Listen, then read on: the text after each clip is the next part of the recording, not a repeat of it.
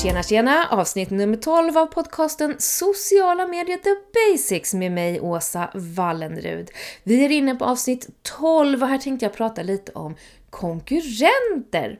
Konkurrenter finns alltid, även om de kanske inte är hundraprocentigt konkurrenter till det du gör, så finns det alltid folk där ute som gör saker som liknar det du vill göra. Se till att följa varenda en i sociala medier. Du väljer själv om du vill göra det från något privat konto eller om du vill göra det från ditt företagskonto. Det är en avvägning du själv får, får, får göra faktiskt.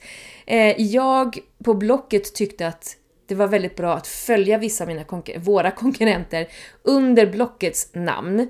För att visa liksom att tja, där är ni, här är vi, vi gör ungefär samma sak men vi har ändå lite skillnader men vi kan väl vara, vara vänner liksom. Eh, och det får man avgöra själv hur man tycker om det. Men ha koll!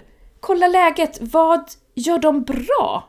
Vad skulle vi kunna lära oss av det de gör bra och kanske elevera det till någonting ännu bättre? Vad är det de gör som bara totalt faller? Så vi kanske ska undvika att gå dit. Alternativt, att det de har gjort som inte har gått bra, så kanske du hittar en tweakning på just den grejen och kan prova det och då kanske du lyckas med det som de inte lyckats med. Är ni med?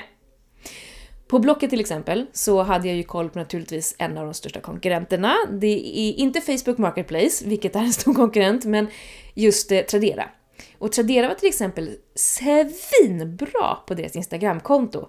Jag hade inte riktigt tiden så att jag la aldrig ner det jag behövde göra på Instagram för att bli bättre än dem. Jag insåg att mm, just här så får jag nog bara lägga ner, vifta med vita flaggan och säga ja, jag, det går liksom inte just nu. Men vi ägde istället på Facebook. Men vi, jag lärde mig väldigt mycket hur de jobbade och vad jag kunde göra och inte göra. Och det är super, super viktigt.